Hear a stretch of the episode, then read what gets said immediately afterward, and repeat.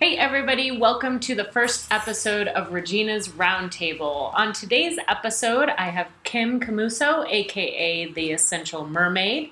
She is a blue diamond leader at doTERRA Essential Oils, which pretty much means that she is a badass and a baller. She's also the owner and founder of Omni Essentials, which is kind of her umbrella company, and is a self-proclaimed pusher of getting people to find their best life. We get into that later, which is really interesting. She also grew up in California in a really unique family and environment where she learned at an early age that she has strong intuition and psychic abilities, which is really, really interesting. And we touch on that kind of towards the end of the show. She's also married and has 2 young children. Joining her is Jamie Mullen. Jamie is the owner of Harbor Life Chiropractic with her husband, Beau. She grew up here in Washington State and went to school in Eastern Washington before deciding on a whim to go to chiropractic school, which is part of the story that you definitely want to listen to, and that's kind of towards the beginning.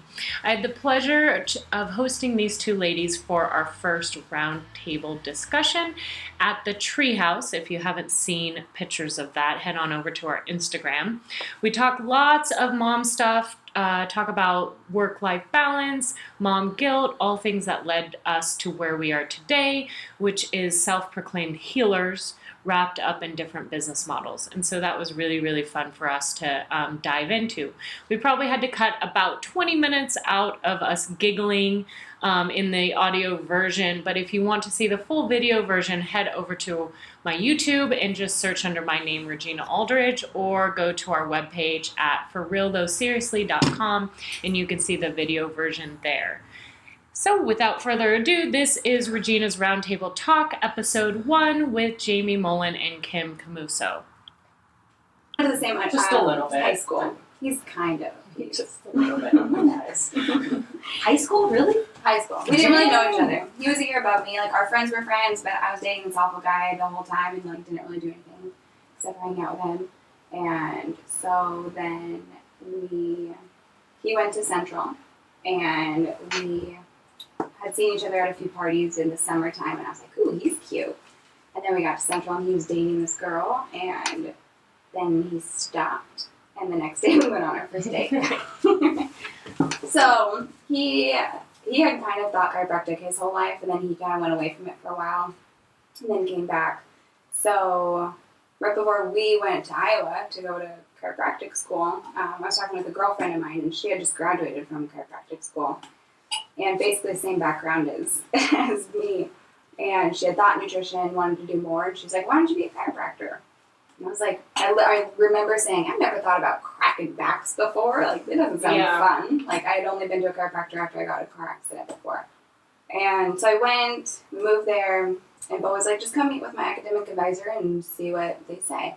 So I gave him my transcript and everything, and he looks at it and he goes, well, you've done all the prereqs that you have to do with your undergrad, and so you could start next week when your husband starts. And I was just like, okay, let's do it. He looks at us and he's like, do you want to like go home and talk about it for a few days? I was like, we can, but let's just sign up. Like, sounds like it's a good fit. And I didn't really know what I was doing. I still knew nothing about chiropractic. The first day of school, I'm in embryology class, and the professor was talking about adjusting newborn babies. And my mind was just blown. I had no idea that that was a thing. And right in class that first day, I was like, boom, this is why I'm here. So that's kind of what I do now. What were you going to do when you went? I had no idea. I thought that I was going to be a chiropractor that like focused on nutrition and like holistic living. I thought that I was going to do very little chiropractic, but I didn't really even know what it was, to be completely honest. I was mostly using it as a tool to try to do more than just nutrition. And I just didn't even know what that meant. Yeah. So then you guys finished school. How long did you go to school? It's 3.5 years. So we actually got pregnant with Max our first trimester of school. So that was fun and exciting. And so we had him and graduated from school. During graduation, I was pregnant with Mason. And we had this awesome job lined up, like this basically one of Beau's family friends was a chiropractor, and he was ready to retire, and he was like, I want you guys to take over my practice. Sounded like a sweet deal. And then we got his associate that he was working with took over his practice and pretty much said that we can't have any of the patients that we were guaranteed. So I was like 8 months pregnant, and we quit our jobs because we didn't want to work with this guy, and we didn't have any jobs, and we didn't know what we were going to do. And Beau ended up finding this job for a guy working just while during like Christmas time and stuff, so that this guy could just go take vacations. And meanwhile, we had found our business coach and basically figured out how to just do our own thing. And so we, March of 2016, we bought a practice in Gig Harbor. And cool. And you moved here. We moved here. So both of your families are around here. Yeah. So his dad and stepmom are in Wenatchee, and then my parents and his mom are in Puyallup. Nice. Yeah. Cool. So two kids. How old are they? Max is 5. Mason will be 3 in November. Yeah. It's a busy past 6 years. It's been like every single year. It's been like another major like life-changing event. So now the last like year or so, it's just been like this, not a lull, but it's just nothing super crazy has happened. So we're just kind of waiting to see what the next crazy thing is. So actually, Max starting kindergarten is kind of a crazy thing because it means that we're old and he's old. That's weird. Are you ready? Yeah. I also didn't know these were real. Oh, they are? So I thought maybe I've been picking them apart and getting grape juice all over my hands. I was like, okay, I should play with something so that I can focus. Yes. And I was like, oh, these beautiful wax grapes. I know that they're now leaking all over me. They're from here. Oh, they're really? From right over there. Everything. They're really good. Bounties. If we can feed the pigs afterwards. Oh. This doesn't require any work. But dang, that's so good. It's good. Well, yeah, the grapes. I'll eat this play grape that I have. Maybe drop it in your little. That's really good. There we go. That's really gonna do it. I have the evidence. Glad I know it's not wax. We only do real here. Oh my God, for sure. 100% authentic. Mine too, so that's something. Mine is. Sorry. Somebody's going to comment and be like, so I can do your hair if you need it. Right. Take care of yourself. Ladies, did you not know you were going to be on camera? I seriously didn't. How did I not know that? I had no idea. I had no idea. I think I only listen to half of things. Oh, I do that. Because at the speed of life, I can only afford to listen to half of things. Right. Yeah. It's like filter.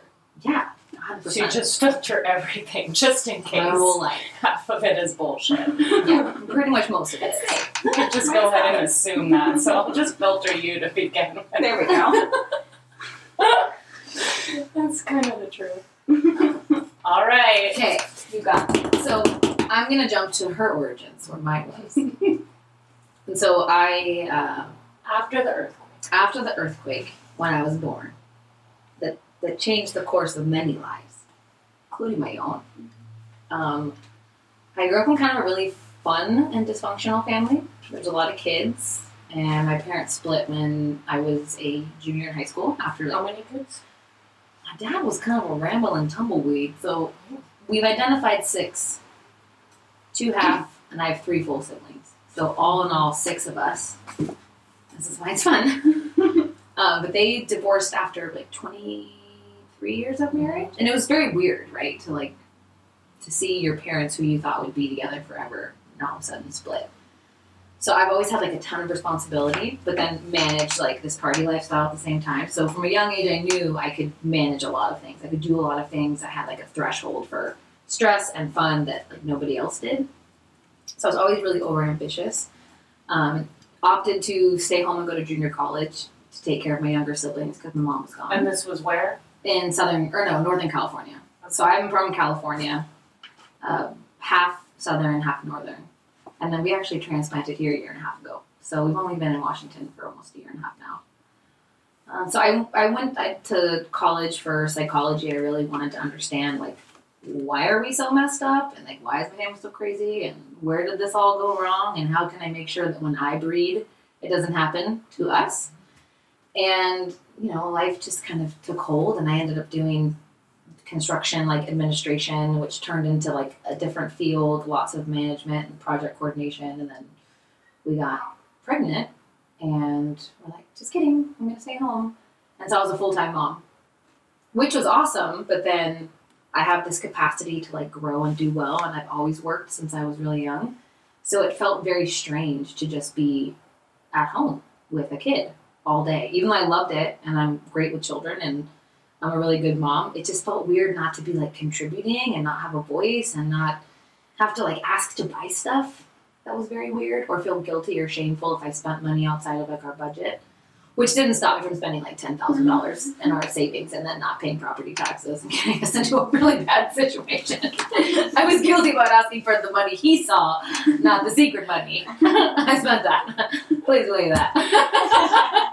That's God. But, you know, you being around enough stay-at-home moms, I forgot how awesome I was, because it's all about, like, what does your kid's poop look like, and how many hours are they sleeping? Are you cluster feeding on one boob more than the other? And are you making kombucha? And you're not going to nurse your kids till you're 12? What's wrong with you? And you just, all of a sudden, you get sucked into this vortex of just crap. Like, it honestly feels a lot like force-fed bullshit sometimes. And people just identifying that. And it took me a while to figure out, like, I was super cool before I had kids. I gotta go find her again. And then I decided to get back to things I loved, like massage and energy healing and Reiki and the things that made me all witchy and weird, and just kind of stumbled into another realm of healing with like essential oils, and became this voice for like a group of people that didn't have one. And I got to break a lot of those molds as far as like what success looks like, and designing your life and stepping into like this power we all have, but nobody really wants to acknowledge. So it's been fun, and it's still fun, still confusing, lots of self-sabotage, lots of personal development, lots of, you know, hurdles and challenges, but that's what keeps it interesting, right? So no 2 days are the same, right? And nothing is predictable, and I have to work really hard, and I like it. So it's just been fun. So tell everybody, so when people ask what you do, what do you say? Well, I would say like the blanket description would be holistic educator, because I teach people about, you know, how to replace things in their home with plant-based options instead, so it's more sustainable. But then I also teach them about self-care and the importance of mindset. I like to call people out on their BS, so I like to push them. I'm overly animated, so I think my job is to just like shift people, whatever that looks like. If it's, you know, starting new relationships or saying no to something or creating better boundaries or self-care or deciding to do something different in your life, I think it's just a matter of like, you have to take that step. And I'm usually like the pusher. So I would say holistic educator is what I do for a job, but what I do doesn't really feel like a job. I work like sometimes if I want to. Some weeks are busier than others, and some days I'm just like... I'm just going to ask you guys, so how much do you work? Below $500 on crafts. Me! Michael's alright. We'll take all the fairy things you have, darling. I'm a dick. How much do you guys work? Like, if you had to, like, let's think. Like, real work? Real work, yeah. Not setting well on social media. I mean, unless you're working. Social media. So take like half of it. I say the same thing. But I consider like half, well, maybe 70, probably 70% of my social media time is work. Probably like 15 to 20 hours a week. Wow. Maybe. Sometimes. Yeah. But I worked super hard to get to that point. Right. Yeah. Super hard. Oh, dude. So in the beginning, like, you know, there's different levels of income that you can build, and, you know, residual income, and, you know, I have a lot that I do, but I work for myself and I work very efficiently. So I could knock out like a week's worth of stuff in 2 hours. And so that 15 to 20 hours I'm working, I'm just dialing and cranking stuff out and getting things done. And then I can go play. Do you feel like, both of you guys, actually, now that I'm hearing this, do you feel like you're like, sometimes I feel like this, I'm like a healer, just disguised as my business. Mm-hmm. Like, that's my front. Yeah. Like, I'm like, that's the storefront, and I just have to get people in. Right. Yeah. That's right? Exactly. That's the revolving door. Okay. Mm-hmm. My storefront is essential oils. I was wondering if other people felt that way. Yeah. And then now I'm hearing you. I'm like, oh, it's very similar. Mm-hmm. Yeah. Like, just come in. Well, but then you teach people, like, I'm just one piece of it. Right. Yeah. Here are some other cool pieces I know. Mm-hmm. And then it becomes this awesome, like, collaboration where... Oh. You can't just do one thing and be well. Yeah, right. You do everything. All good. You have to do little pieces. It doesn't necessarily matter what you do. Right. And I think anybody can have that healing power for people. Like you said, you feel like you're a kind of a pusher and get people to start things. I don't think we have to have titles or professional jobs to say that we're helping people. I think it's all just what you want in your heart and how you just portray that to your people that you're around. So I think anybody can be a healer, disguised. Well, anybody can make a choice to be different. So 5 years ago, I was at home with my 18-month-old daughter playing stacking cups and tracing letters and, like, loathing my life and just hating the fact that, like, all I had to do was wash cloth diapers and cut grapes into quarters. Like, that was my biggest challenge. Was like, shit, can I get the laundry done? And is that going to kill you if you eat it? I never cut the grapes. Oh, you have to always cut the grapes. I was so mad when I found out that. Oh man! Did you really like? Did you ever stay at home?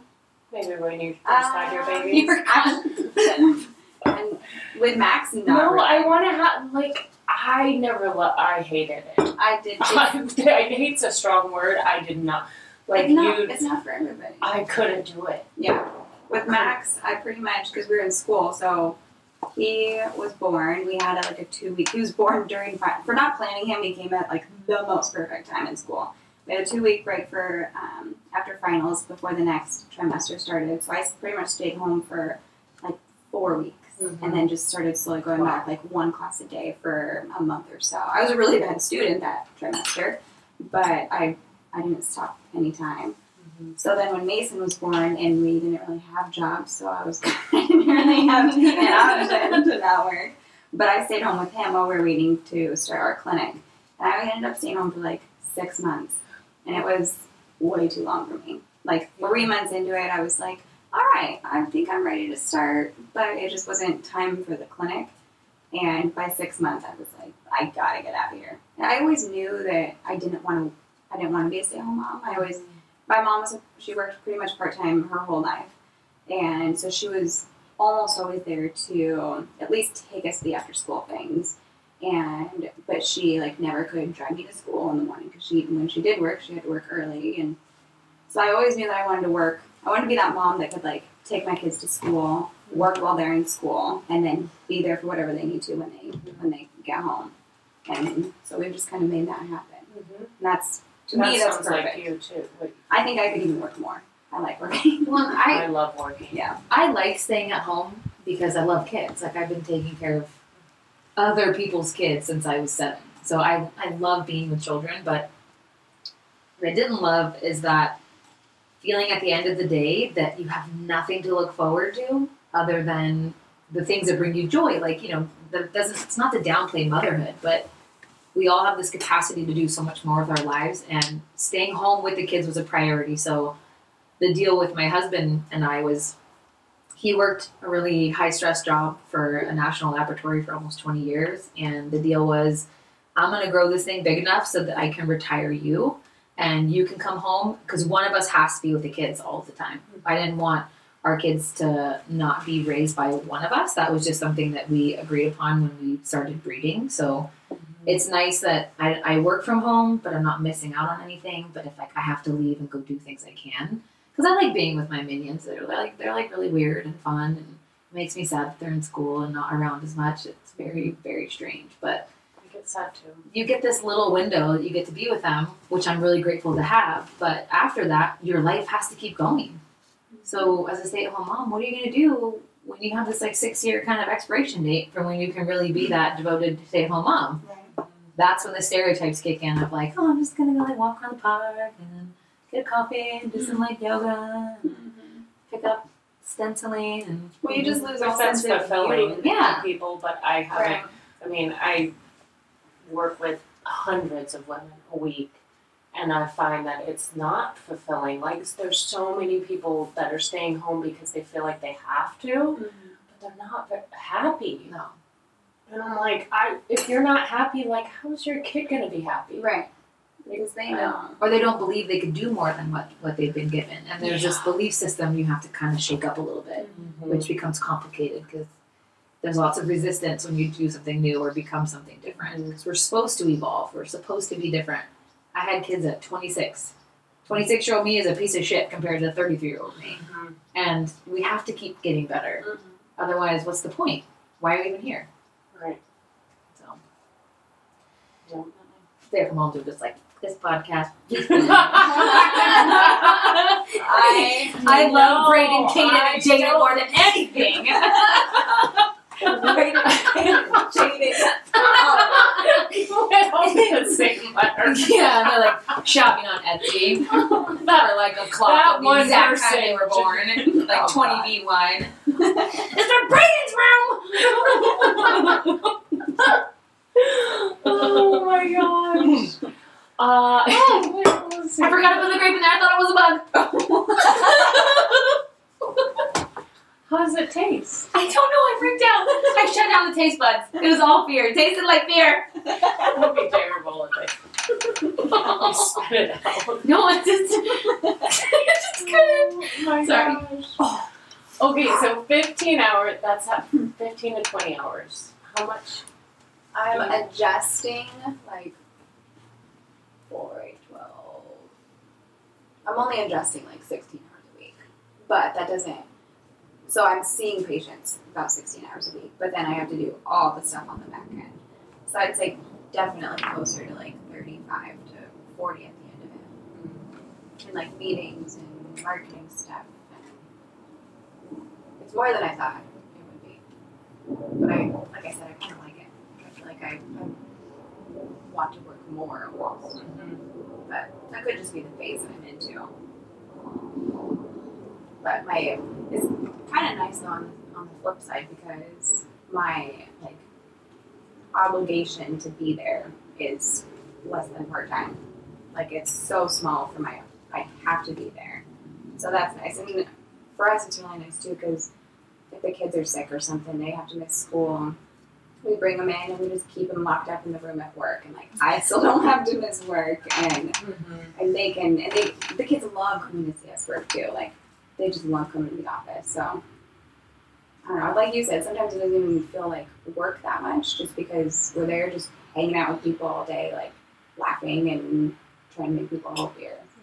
But well, in the first 5 years of any business, you're supposed to be working really hard. Right. There's not really. It's not like the work that I do when people come in and they're like, oh, I really want to build, my own thing. And it's like, okay, we'll be prepared to sacrifice a ton of shit and work really hard and set goals and be accountable and be driven and not expect that you can be at my level in 6 months. This took me almost 5 years. And it's on Good Time Charlie because I've been working nonstop super hard where the kids are sleeping and I'm preparing content. And when they're napping, I'm not napping like Pinterest tells me to do. I'm working on like webinars and putting out promotions and scheduling classes and talking to people and creating weird inventions that people steal. Snack jacket. Oh, I know. It's okay. It's more of a tactical vest, but snack jacket is like your stay-at-home mom building a business where you put snacks in the hood, in the pockets, on you, so that when your kids want something, they just take it off your snack jacket. And you can still be on the phone, or if you're holding them, like teething toys, stuff they can eat, frozen, just snack jackets. It's a pretty big deal. Okay. Because I remember just like building my business on the phone with like one kid in me and another one like, running around, and snack jacket was born. I was like, yeah, you can have all the cheddar bunnies you want if you dig them out of my hood. I missed that connection. I was like, wait, what happened? So instead of feeding them real meals, is this another business? It should be. How did I see this episode with the shark. Steal the Hot Pocket jingle, get sued, get this podcast shut down by Hot Pocket. I'm sorry. All 22 doors are out. You're done. Really give me that shit. We're so... We're taking the shit, too. We're taking the pig. And these big grapes. Oh, wait. Are they good? Are they table grapes? No. Oh, they're wine grapes. Yeah. That's what everyone is. Okay. The pears and the apples are good. But that would be, if we crunch them, we're going to sound like horses. Oh. You can totally hear that. Very bitter. It's like birthing, like an egg yolk. It's okay, it's not that bad. Well, yeah. It's like the skin slithers off, and then the fruit is attacked by itself. The whole thing. Let it slide out. Ugh. Let it slide out. Ugh.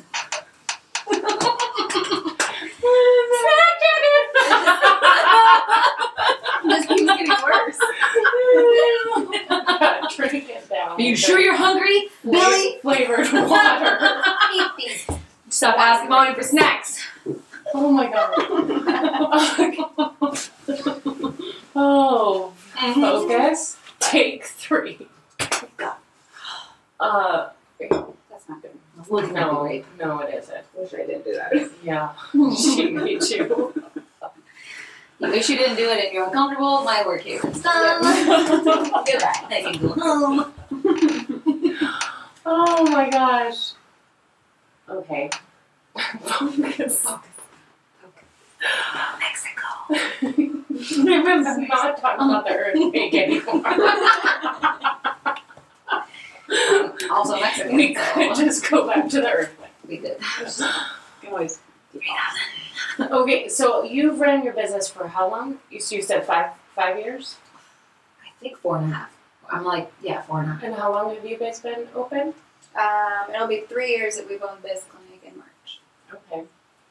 Okay. Well, you said something about like how stay at home, and I wanted to talk about it because I hear a lot of women talking about the money and the guilt when you stay at home. And I think that, why is that, do you guys think? Well, we financed a house. We put a ton of money down and had like a $500,000 mortgage with the consideration that I was going to maintain my job when we got pregnant.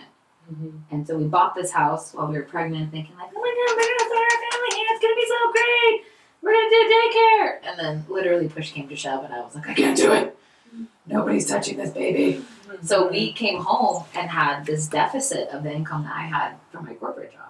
And so things were not just tight, they were like uncertain. And so it's just like, we sometimes attach like our value to what we're able to generate. And I think if we're not generating anything, then our value drops.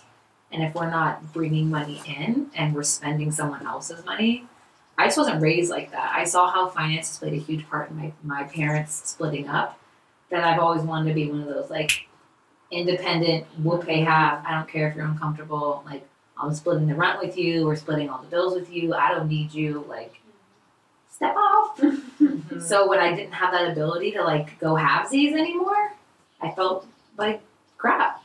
Mm-hmm. Like, oh, I'm just a freeloader. Like, I'm some townie you brought in and got pregnant. Now I just cook and clean for you. Was that all you think? Or was that... Yeah, totally not me. Yeah. He wasn't like that. If anything, he was like, we'll figure it out. You know, like, it's more important that you're home with the baby and I'll figure it out. And he totally stepped up and provided for us and took on overtime and commuted this hellish commute. I mean, he was down for whatever it took for me to stay home. And that's awesome.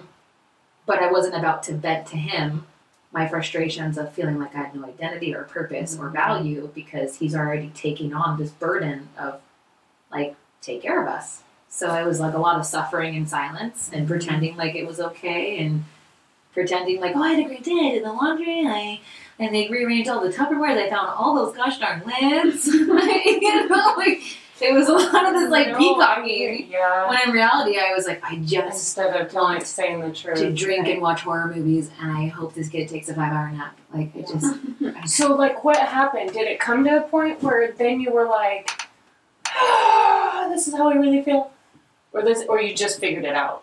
No, we got a letter from our mortgage company, and they were like, "Hey, P.S. You haven't paid your taxes in 2 years, so we're gonna need $10,000 in like 3 months, and then we're also gonna impound your account $1,800 more a month." And we're like, "Oh, cool! You want more of the money we don't have? Excellent." So I was like, "Okay, I need to do something." So we converted a spare bedroom into a massage studio, and I started seeing massage clients again. And I was working from home that way, at least on the weekends, even though we weren't spending family time together. Mm-hmm. I was able to generate just enough money to get us out of deficit to where we could pay back that $10,000 relatively quickly and avoid this extra amount being tacked onto our mortgage payment. And then from there, that led me to the business I'm in now, because I was using the oils and got exposed to them, and it's pretty quickly became more financially profitable to use and share and educate people on the oils than it did to muscle through 8 massages all weekend, and less taxing on the body, and I was less tired. So then it just kind of took off, and it got like really massive and huge, and was bigger than I'd ever expected. And so it was accidental almost, but you worked. Well, yeah, because I saw the potential, and then I saw what it could do for our family, and not just like, you know, soon it was like, okay, cool, I've now made enough money to replace massaging, and now I've made enough money to replace my old corporate income, and now I make more than my husband does at his job, and now we make double what he used to make, and now money's not like an issue, and he doesn't have to even work, and it's cool. It's cool to be able to create that from home at your pace the way you want without somebody else telling you what to do or whatever. Well, I don't think they feel strong. I think that was part of it, and I you probably see this when people come to Waypoint. They start to get this confidence because, wow, my body's doing these incredible things and I feel really strong, so what else can I do that I thought was, you know, unachievable or impossible? And it sort of sets this fire to this new idea of, like, I decide what the next phase of my life looks like. And so now with this inner confidence and this physical strength and, you know, even just working out and getting back to somewhat of a routine and feeling strong again, I have been working harder in my business because I feel strong again. I don't feel like this schlubby little person that's just like, you know, on my phone working. I like want to go like punch people in the face and convince them that this is going to be an awesome step for them. Or I will punch you. You're going to love this. You're a pusher. I always say I'm like, I think I'm a confidence builder. Mm-hmm. Like that's how I think. I always think confidence is kind of what's lacking with a lot of decisions, or lack of making decisions, or lack of working towards, I don't know, more stuff we like to do, or like stuff, I don't know. Yeah, I talk to a lot of women daily and weekly that just don't know, like they can't even share like how you felt with like their spouse, that they're feeling like they're not fulfilled. Like I couldn't imagine feeling like that for 5, 6, 7, 10 years, and maybe your spouse doesn't even know. They just think you're being a bitch half the time. Yeah. Or it manifests in like too much drinking or overindulging, or, you know, these like telltale signs of unhappiness. And it can be something like, we joke, oh, I haven't showered in 2 days. Well, some people don't want to shower because they're like, what's the point? I'm not leaving this beautiful prison I've created. I'm just going to get in the car, in my minivan, and take my 4.5 kids to school and come home and sit here. And, you know, like, there's a lot of these like red flags, I feel like, with women. I get them all the time. People that want to build a similar business that I have, and I have to tell them, like, what are you willing to leave behind and let go of to do this? Because as you are right now is awesome, but it has to get better. It has to be different, because you can't create something as you feel right now. We need to figure out how to amp it up and focus on what you're already good at, plant those seeds and grow. And you gotta continue, and this is a good segue of continuing, because I'm sure you guys work like every day. I'm working on making myself better, fulfilling myself, or growing, as you had started talking about in the beginning, of So we're talking about working in the business, but you have to work on yourself too, every day. So this idea that like we got it figured out, not so much. It's just continuing to like be better every day. That's a little bit better. So and then we're like hard on each other. You have the stay-at-home moms that are like the working moms. How could you? And then the working moms are like, how do you stay at home all day when we're all just trying our best to figure out what works for our individual families. And I think part of like coming together and hopefully what like your podcast will do is just kind of show people that there's such a diversity, but we all have the same goal to be happy, healthy, successful, and teach our kids to do the same thing. And that's going to change. You know, my mom life at year one was that picture perfect, like, oh, we have this beautiful house, and we get to stay home and look at our pool. Photos. It's not realistic. The Christmas card. Right, our Christmas cards are inappropriate. Because they are, all of them. But that's what's expected of us now at this point. So if you ever need a good laugh, I've got 6 years of Christmas cards. But it's just we're so like hard on each other. And we're so judgmental. We do that with how people look. Like, you can assume somebody's not strong because of what you think the ideal strong physique looks like. Or you can think somebody's not educated because they have a shit ton of tattoos and they say cuss words. Like, I will murder people with my intelligence. I just don't have to package it so that it fits your idea of what a smart person looks like. And we have to just be more accepting and loving and have, like, more grace for each other and, like, hold space for each other. Because we're all just doing the same thing the best that we can. And we can't be separated. And I feel like there's so many of these like constraints we put on our relationships and each other because we just don't want to assimilate or get to know one another better. It's rough. I used to think that people were just mean, like chicks are just mean. But then I realized over years of working with people that, oh no, they're like way harder on themselves. Like, we're just getting a fraction of whatever they're beating themselves up about. Like, that's super sad. And it changes it because it does allow you to create some empathy. You know, when you're around people like that, I'm like, oh man, it's a lot of hurt in there. You know, for them to openly express stuff that's not so kind about other people, I'm like, oh, they're way harder on themselves. Right. I think it's just getting back to, I say this a lot in the other videos I do, it's just getting back to doing more stuff that you like to do. Like, you start, when you start talking about, like, wanting to do others, like, I used to be cool, I used to do stuff, like, I don't know, like, what you used to, you know, ride your bike, or, I don't know, go out, go see music, but people take away from their bucket, like their bucket that fulfills them to give to their kids, and they think it needs to be more balanced. No, I don't like that balanced word, but in terms of work-life balance or kids or, I don't know, I think it's just happiness. I think it's just getting to be in a happier place. We've been, the last couple of years for me, that's what women do. We take care of everyone else first, and then our needs are met last. And so what you get is this like burnout and resentment. And then it bubbles over, and it usually shows up irrationally. And there's to your spouse. To anyone. To the crossing guard that you have beef with one time, all of a sudden you're like, let's do this. I'm pissed off that nobody sees me as me anymore, so I'm going to fight you in front of these third graders. You don't tell me. He's 87, but that's fine. Keep your sign. You're going to need it like a shield because I'm coming at you. But the word that really bothers me is selfish, because I try to teach people, especially the women that I work with, that you have to take care of you first. You need to practice self-care. You need to carve out time for yourself where it's just for you. Fill up your cup first before you fill up anyone else's, because you're no good as a mom or a friend or a wife if you hate yourself or you don't have time to reconnect with your body or what you want to accomplish or how you're feeling or take an emotional inventory. So yeah, take the hour bath that you need. Have the glass of wine that you need uninterrupted. Like, go on a movie by yourself. Like, go do things alone so you can recharge and then show up for other people.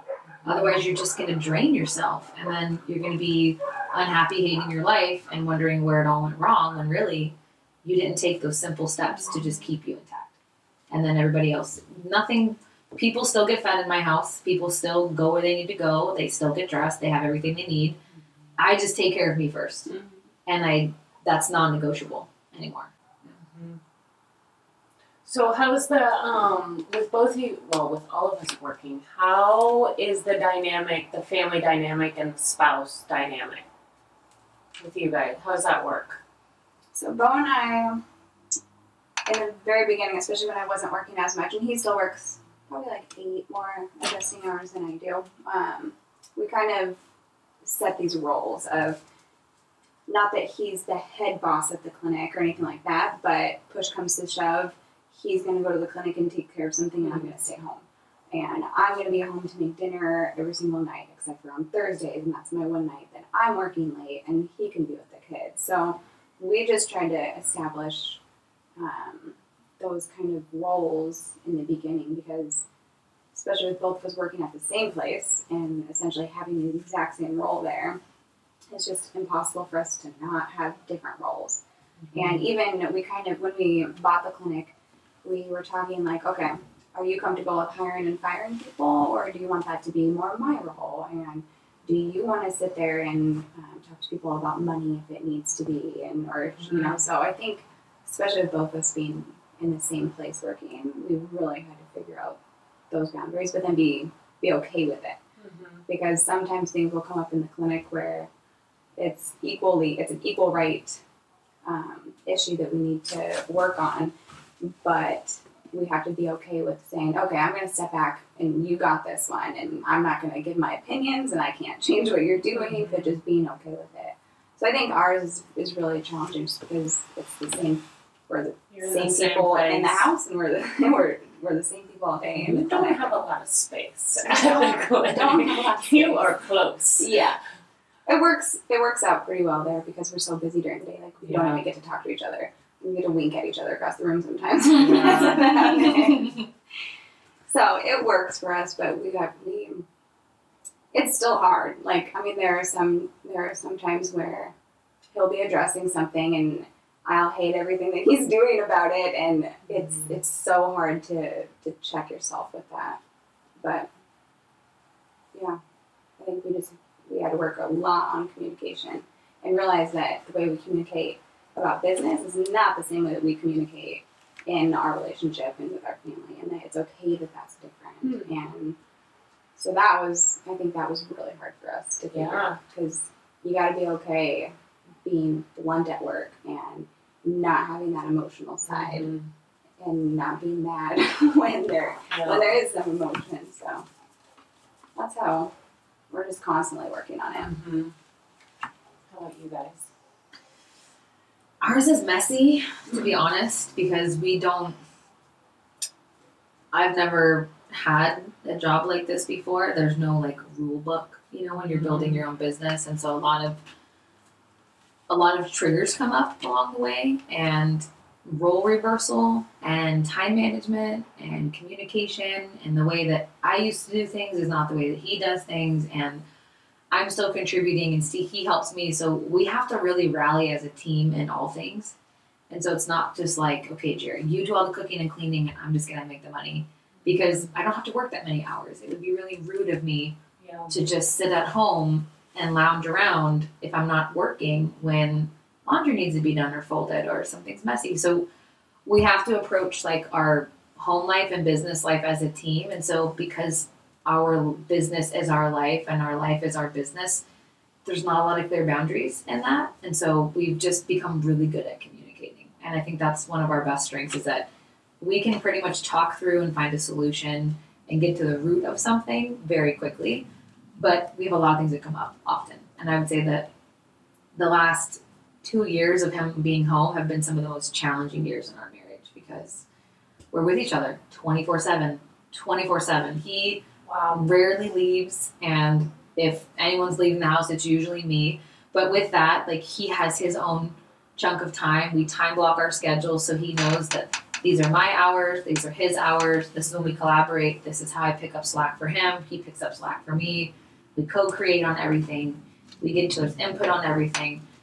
So we're doing the best we can, but sometimes it's a total shit show. And sometimes I want to karate chop him as hard as I can in the eyeballs. And sometimes I just want to like melt on his lap and whatever I need, we just do. And we just roll with it. There's no, and it's going to get better and worse, I'm sure. And it's going to constantly be this 2 steps forward, 1 step back, because it's messy. Like life is messy and unpredictable. And he's more, he likes to think things through and go slower, and I'm like almost like an evil 80s villain where I'm like, oh, I have this amazing idea and I already did it, but I'm telling you about it now. Like I've already done something, or I activate things. They make fun of, like my friends make fun of me because when I have a really good work idea, they just send me like pictures of like rockets taking off or things blowing up. Because when I get excited about something, I just like tunnel vision.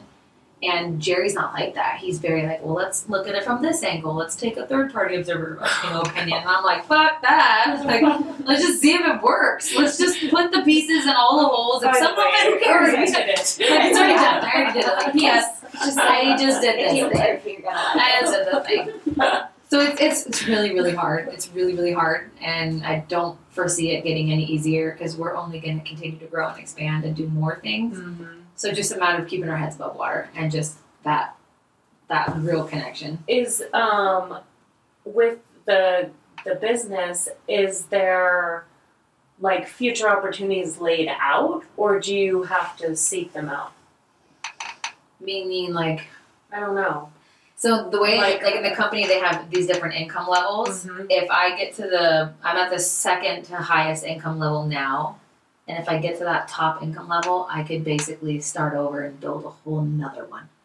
So it's this like endless opportunity. And then, you know, is the thing that sucks about me is I'm a terrible adult. So when it comes to like managing money and like setting aside money for taxes and like being responsible, I'm like Macaulay Culkin. I'm like, I was like, we don't have money. I'll just come up with $20,000 somehow. I will figure out a way to get us $20,000. Just next whole time. Yeah, it's fine. We'll be fine. And then I don't do what I'm supposed to again. And then I'm like, I'm just kidding. I'll go get some more money. It's okay. I'll go get some. Right? Yeah. Watch the podcast. Yeah, just hang out. I'm just gonna go get like $10,000 real quick. So. That's my Achilles heel. I'm really not that responsible financially, but then I can always instantly get more money. So, I'm like the worst. I don't even remember what I asked. I don't even know what you asked either. It's the clip. The clip is still hanging out with me. The clip makes you speak your truth. It like shakes your soul. Tell me a secret. It's here. We're still talking about that $10,000. What does the next opportunity look like? I don't know. Probably me making a ton of mistakes.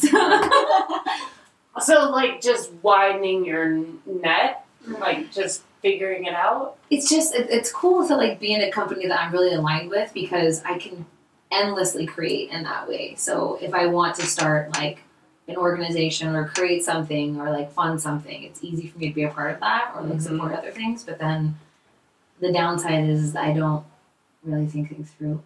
Mm-hmm. So sometimes I make really terrible decisions. But then I always recover really well, like really well. So it's I don't know what the question is. I think you answered it. You're not sure. I just don't really have any idea what I'm doing, but I'm having a really good time doing it. Yeah. And so I'm keep going. To take care of my family, so keep going, and it gets better and better. It has to. Yeah. It has to. Yeah. Right? Sometimes it'll get worse. Yeah, for sure it's going to get worse. For sure. That's going to get better. You guys might see me out there in Uptown with like a big old can. It's like, ding, ling, ling, ling. Need money to pay back neighbor because I lost a massive bet when I was drunk. Just gonna go get some money. Just gonna get some money. It's fine. Oh, just gonna go to the money store. Oh, we lost it again. I don't even know what I lost. How about you guys? You guys have a plan? No. We're not talking about planners, are we? I think something like that. Yeah. Let's go with it. Let's go with that. We're just going to keep getting better. That's the idea. This is probably an intervention, isn't it? Are there people outside? Yeah. Our whole family's outside. Like, Emily just called them in with her watch. Right. That was that first minute. We're going to Shady Pines. We're going to go push it off. Yeah. Oh, more unsubscribers. Is this a murder? I didn't tell Jerry where I was going. Your cell phones do not work here. Yeah. Jerry doesn't know where I am. You thought that was a great. And I don't even ask Jerry where he goes. You thought that was a great. This is good. This is it. Oh my gosh. Mexico.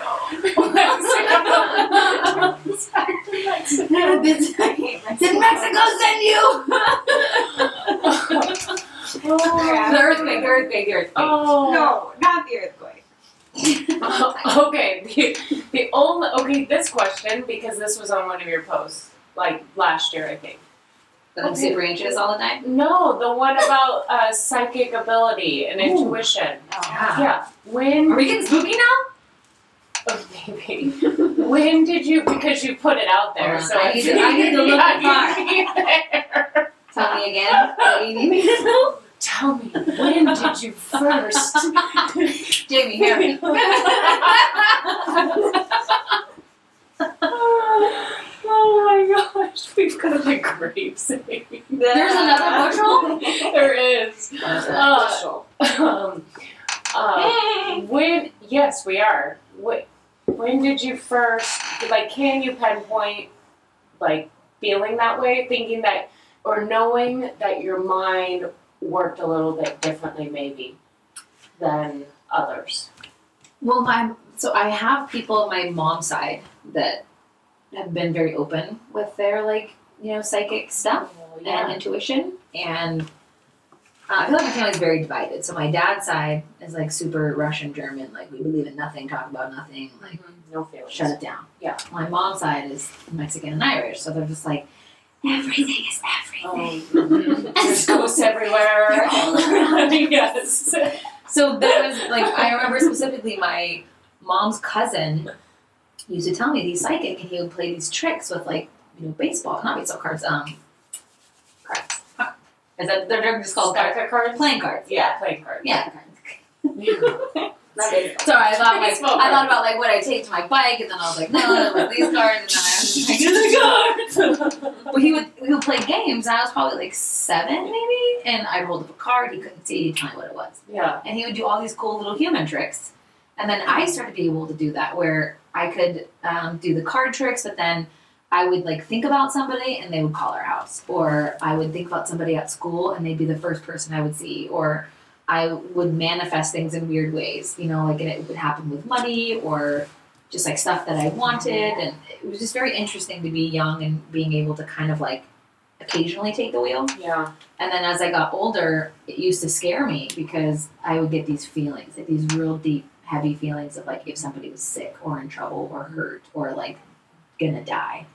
Like, I've pretty much known the day of people we fucking are gonna die. Like, just know it. And a lot of my family have waited until I was there to pass, too, which is interesting. To, like, I don't know if that was, like, the transitional period and they just needed me there. Yeah. But there's just, it just kind of built up to where I used to do a lot of drugs to forget about it. Yeah. I was like, oh, I don't want to. If I've seen Teen Witch, I don't want to have powers. Like, I don't want to be one of those weirdos. So, like, just give me all the weed. Just give me all the weed and all the alcohol you've got, Billy. Yeah, your girlfriend trip. Just give me all your weed. So I just numbed for a really long time, and then I met some cool healers. And when I was like 17, and got interested in psychology, and took some courses, and met some, like, spookier people, and then they kind of taught me how to harness that ability through meditation and. Just accepting and integrating that, like, extra energy, because that's all it really is. It's just, I feel like I just have a homing beacon that just sticks out a little further than most people's. Mm-hmm. And it's just, it comes up as, like, intuition or, like, you know, really strong gut feelings or manifesting really easily.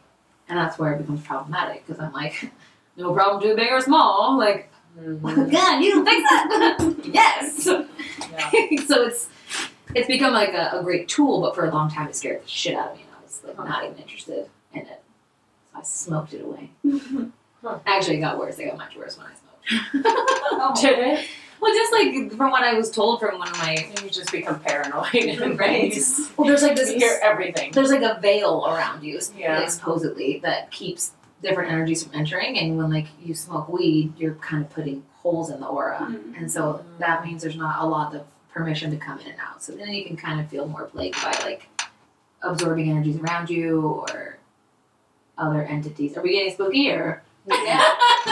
Just think, I'm picturing when I've seen people on hard drugs, like that's what it looks like. Right. Like it looks like everybody's coming after, like at them. Mm-hmm. It just feels spiritual, weird, not just like uncontrollable. So, but it's interesting. Like I met my husband, and I used to like see things.